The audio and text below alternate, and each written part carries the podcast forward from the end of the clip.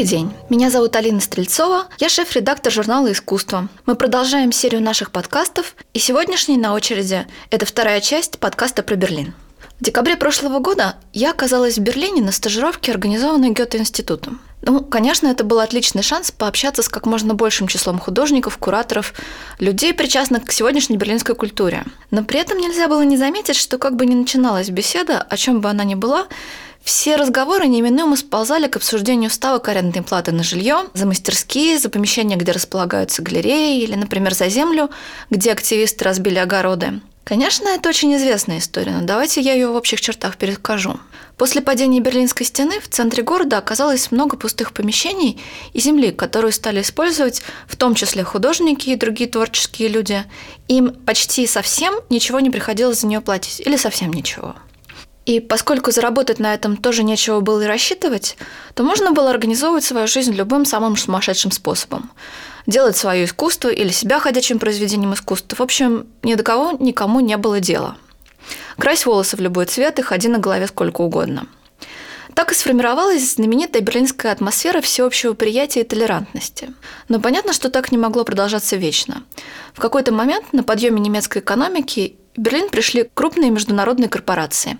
Им нужны были здания под офисы, под дорогое жилье для их сотрудников. И вот причитали и художники, и кураторы, и театральные режиссеры «Наш город продан». Пришли риэлторы, скупили ту самую землю и недвижимость, которую мы сделали престижными и дорогими, и подняли арендные ставки. И теперь всем приходится из города уезжать. И, в общем-то, плач по старому миру, которому приходит конец, слышался повсеместно. Конечно, схема джентрификации, она везде одинакова. Творческие люди делают из неблагополучного района престижный, потом приходят риэлторы, все скупают и выгоняют художников. И здесь вообще не о чем бы было писать подкаст, если бы не то количество художественных проектов, которыми жители города осмысляют свое нынешнее положение, характер своего города, свое место в мире. И вот об этом, на мой взгляд, стоит поговорить. Во-первых, мне бы хотелось рассказать о проекте «Невидимый Берлин» куратора Мари Терес Бруглахер из Шинкель Павильон. Она и ее команда стали находить здания, предназначенные под снос, или которым предстоит реконструкция, которая изменит их до неузнаваемости, и стали проводить там вечеринки. То есть не просто вечеринки, конечно, а саунд-арт или танцевальные перформансы. Основное условие, чтобы это искусство было эфемерным и недолговечным, чтобы оно не оставляло физических следов своего присутствия, появлялось и тут же исчезало. А так же, как исчезнут эти здания. Они исчезнут буквально завтра. Но при этом, конечно, арт-команда работала с пространством. Например, первое их мероприятие – это был концерт бывший Postbank Tower. И в этот момент башню как раз делили девелоперы и город, будет ли там жилье или офисы. Концерт проходил в бывшем кафетерии на 23 этаже, уже закрытым для посещения. И гости во время вечеринки выглядывали из панорамных окон и не видели вокруг ничего, кроме котлованов. Берлин с этой высоты представлялся огромной, разрытой, зияющей раной. Пьеса композитора Джулиана Истмана, которую исполняли в тот вечер, была написана в 70-е. Композитор жил в Нью-Йорке. И тогда Нью-Йорк сам находился на пороге джентрификации. Собственно, творчество композитора было во многом завязано на вопросы градостроительной политики. И параллель для берлинских гостей вечеринки, конечно, была очевидна. В общем, Мари Терес и ее команда танцевали в котлованах, исполняли музыку на крышах и эскалаторах закрывшихся универмагов и, например, устраивали караоке-вечеринку для цветного ЛГБТ-сообщества. Изначально, когда я только услышала про эту программу, то представляла себе, что это такой активистский проект. Давайте мы устроим арт-мероприятия в сносимых зданиях и дадим понять властям, что мы не хотим, чтобы их сносили. Оказалось, что это совершенно не так. То есть Мари Терес мне рассказывала, что сильно сомневается в том, что искусство реально способно что-то поменять. Ну, то есть, например, спасти что-либо от разрушения или изменить э, арендную плату в городе. И их задача совершенно другая – дать жителям возможность почувствовать свой город как живой организм, в котором что-то происходит, постоянно меняется, и дать им возможность физически пережить эти перемены. С этой точки зрения, среднестатистический берлинец начинает обращать внимание на все эти реконструкции только когда плата за его собственное жилье становится слишком высокой, и ему приходится переезжать из центра. А ей бы хотелось, чтобы люди выстраивали личные отношения с Берлином, ощущали его ладонями, ступнями и вестибулярным аппаратом. Ведь это их город, и когда они приходят на очередную вечеринку, понимали, что завтра этого здания уже не будет, все, двери закрыты и не откроются уже никогда. И что то, что происходит сейчас, этого тоже уже никогда не будет. Не со знаком плюс или минус, а просто не будет. Тем же вопросам личных отношений человека и города посвящены арт-прогулки, спектакли, перформансы. О некоторых из них я рассказывала в предыдущем подкасте про Берлин. Существует даже компьютерная игра, выпущенная в 2014 году.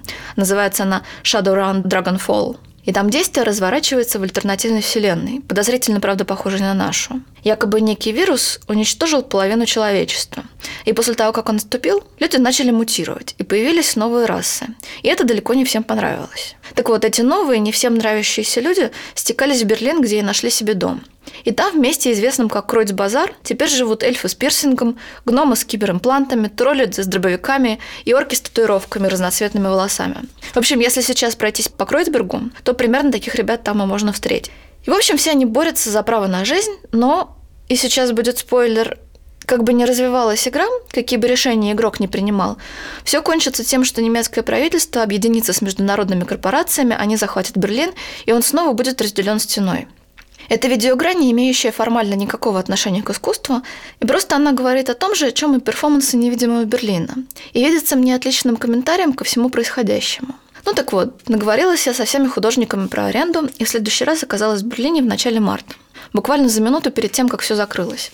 Но город тогда еще жил полной жизнью, устраивал большие шумные вечеринки, где обсуждалось, что будет дальше, и вовсе не в контексте коронавируса. Я помню, что тогда в разговоре со мной Мария Терес возмущалась, что да, понятно, джентрификация повсеместно, но Берлин по-прежнему продает себя туристам как художественный центр. То есть люди туда едут влиться в музыкальный и арт-мир, пожить его жизнью. И тогда что-то странное у нас с городской политикой. Городу надо бы решить, если мы хотим быть культурным центром, то не надо выкидывать культуру из города. А если культура нас не волнует, только офисы, то и не надо рассчитывать, что художники будут привлекать в город туристов. И вот как раз к началу марта город объявил, что выбирает художников, что Берлин собирается скупать свои земли и недвижимость обратно, замораживает арендные ставки, вводит квоты на социальное жилье и собирается часть туристического налога перенаправить на культуру, то есть передать непосредственно художникам, ну, в широком смысле художникам, конечно. Честно говоря, я не знаю, как это будет работать. И не знаю, как ситуация изменится сейчас, и полагаю, что никто этого еще не знает. Меня привлекло и заинтересовало совсем другое – по следам этих решений была организована небольшая дискуссия, куда пригласили художников и одного девелопера. Девелопер был не берлинский, и возможно, что он не знал, что для всех присутствующих он является собой олицетворенное зло во плоти. Хуже человека, чем девелопер, ну, представить невозможно. А возможно, он это знал, но считал, что у него есть свой козырь. Он выступил на этой встрече и рассказал, что вся эта схема, когда художников выгоняют из мастерских и устраивают там бизнес-жилье, это какой-то невероятно прошлый век. Что богатые люди, менеджеры тех самых больших международных корпораций, они приезжают в эти самые арт-кварталы, потому что там живет искусство, потому что там есть местное сообщество с пирсингом, зелеными волосами и киберимплантами, которые выращивают морковку в центре города, и богатые люди платят как раз за то, чтобы стать частью всего этого. Если всех этих местных жителей выгнать, у покупателей модно модного жилья возникнут вопросы. На что они потратили свои деньги? Они потребуют их обратно. И поэтому сегодня девелоперам выгодно поддерживать все эти местные маленькие бизнесы, арт-проекты, локальные комьюнити, чтобы те создавали необходимый богатым людям творческий фон. Дескать, например, такой проект арт-отеля они уже реализовали в Манчестере, приютили там кучу местных бизнесов и получают с них 20% от всего объема общей прибыли. И девелопер настаивал, что эта схема крайне выгодна обеим сторонам. Художник живет в центре города бесплатно. Богатые люди и туристы живут в среде художников. Всем нравится. Но, как все это звучит с моей точки зрения, вы уже, наверное, поняли. Но вообще-то дискуссия, вот, на которой все это говорилось, она официально была посвящена тому, как лучше реализовать ту самую схему маркированного налога, когда часть доходов э, с туристов идет на культуру. То есть фактически правительство Берлина интересовалось у художников, как им лучше потратить эти деньги, какую схему построить. И, честно говоря, я ожидала услышать от художников, что это отличная инициатива, гранты, стипендии, льготные условия для жилья и мастерских, дополнительный доход для художников, в моем понимании, это очень хорошо. Так вот, хоть бы кто из присутствующих сказал, что отличная инициатива, что надо так и дальше продолжать. А вот как раз наоборот. Например, там был Марко Клаузен, это один из основателей Принцессингартен. Это такие огороды в Кройцберге, которые были разбиты еще когда всеобщая забота об экологии не была трендом. А фермерские продукты не строили в три раза дороже, чем не фермерские. И мне, кстати, его представили как автора социальной скульптуры, ну то есть фактически художника, хотя в чистом виде это, наверное, активизм. Так вот, он сказал, что когда они начинали, и у них и мысли не было заработать. Это было невозможно. Их считали в лучшем случае чудаками. Они просто приехали в этот город, полюбили его и хотели сделать что-то для этого места, которое стало их домом. А уже потом вокруг них сформировалось сообщество таких же чудаков, посредством которого теперь удобно рекламировать дорогую недвижимость. Да, сейчас они добились того, чтобы их посчитали социально важным проектом. Еще несколько лет им не придется платить рыночную арендную плату за землю в центре города. И сейчас у них появилось гораздо больше возможностей подавать на грант. Но когда они работали бесплатно и ни на что не рассчитывали, вот в этом было вдохновение. И у них появлялись силы. А когда сейчас им приходится тратить эти силы на поиск финансирования, вдохновение куда-то делось. И они уже даже не знают, а стоит ли вообще это все продолжать. Потом вставали другие художники и рассказывали, насколько тяжело им приходилось, и как они вынуждены были мучительно выживать. Но им казалось важным делать свое искусство, развивать свои местные сообщества, дружить с соседями, развлекать их детей, пока взрослые на работе, и что такие вещи за деньги не делаются. И вот сейчас этот, этот их мир разрушается. Ну и что же, весьма эмоционально воскликнул девелопер. Мы теперь будем сладко тосковать по тому, чего уже нет? Или будем пользоваться теми возможностями, которые дает нам новый рынок? Вот скажите, на каких условиях вы готовы со мной сотрудничать? Тот же Марко Клаусон, который основатель садов, он сказал, вы уж извините, но вот в нашем саду нет места для вашего отеля. Или Джанин Уилдфилд, директор проекта Гедельберг из Детройта, единственная из неместных, она построила творческий центр в неблагополучном районе и прошла с ним все круги ада.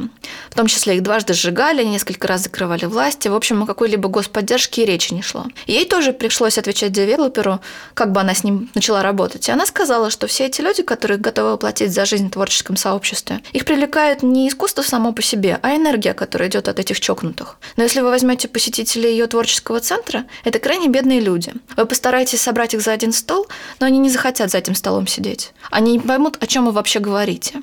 У них совершенно другие проблемы.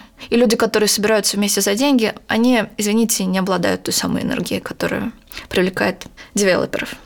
Или художник Ахмед Агют, турецкого происхождения, живущий в Берлине, который рассказывал, как хотел реализовать долгосрочный проект с мигрантами. И не смог этого сделать, потому что это можно сделать только на гранты. А гранты не предполагают проекты, которые ты сможешь реализовывать всю жизнь. Они предполагают выставку, которую организовывают с участием мигрантов на три месяца. А потом отчитываются, как замечательно мы интегрировали бедных сирийцев в немецкое общество. А потом выбрасывают этих людей и забывают про них. И в таких вещах он, Ахмед Угют, извините, участвовать не будет. Я понимаю, что все это немного наивно звучит. Но оно так звучит, когда город решил дать художникам денег, а те собрались и объясняют, почему это неправильно. Почему эта дискуссия меня так взволновала? Почему я сейчас вам про нее рассказываю? Не потому, что я считаю, что культура не нуждается в финансировании. Дескать, давайте художник будет голодным, и тогда он будет выдавать шедевр за шедевром. Да нет, конечно. Просто мне показалось, что это постановка вопроса, которую озвучили художники, она очень правильная. И, возможно, я ошибаюсь, но она мне не встречается у нас. Возможно, конечно, сначала надо построить хорошую работающую систему грантов, а потом ее отважно критиковать, но, может быть, и нет. Возможно, надо начинать с другой стороны. Мне кажется, здесь есть о чем подумать, и мы будем рады услышать ваши комментарии, отзывы, истории, соображения. Спасибо за то, что нас слушаете. С вами была я, Алина Стрельцова и журнал «Искусство».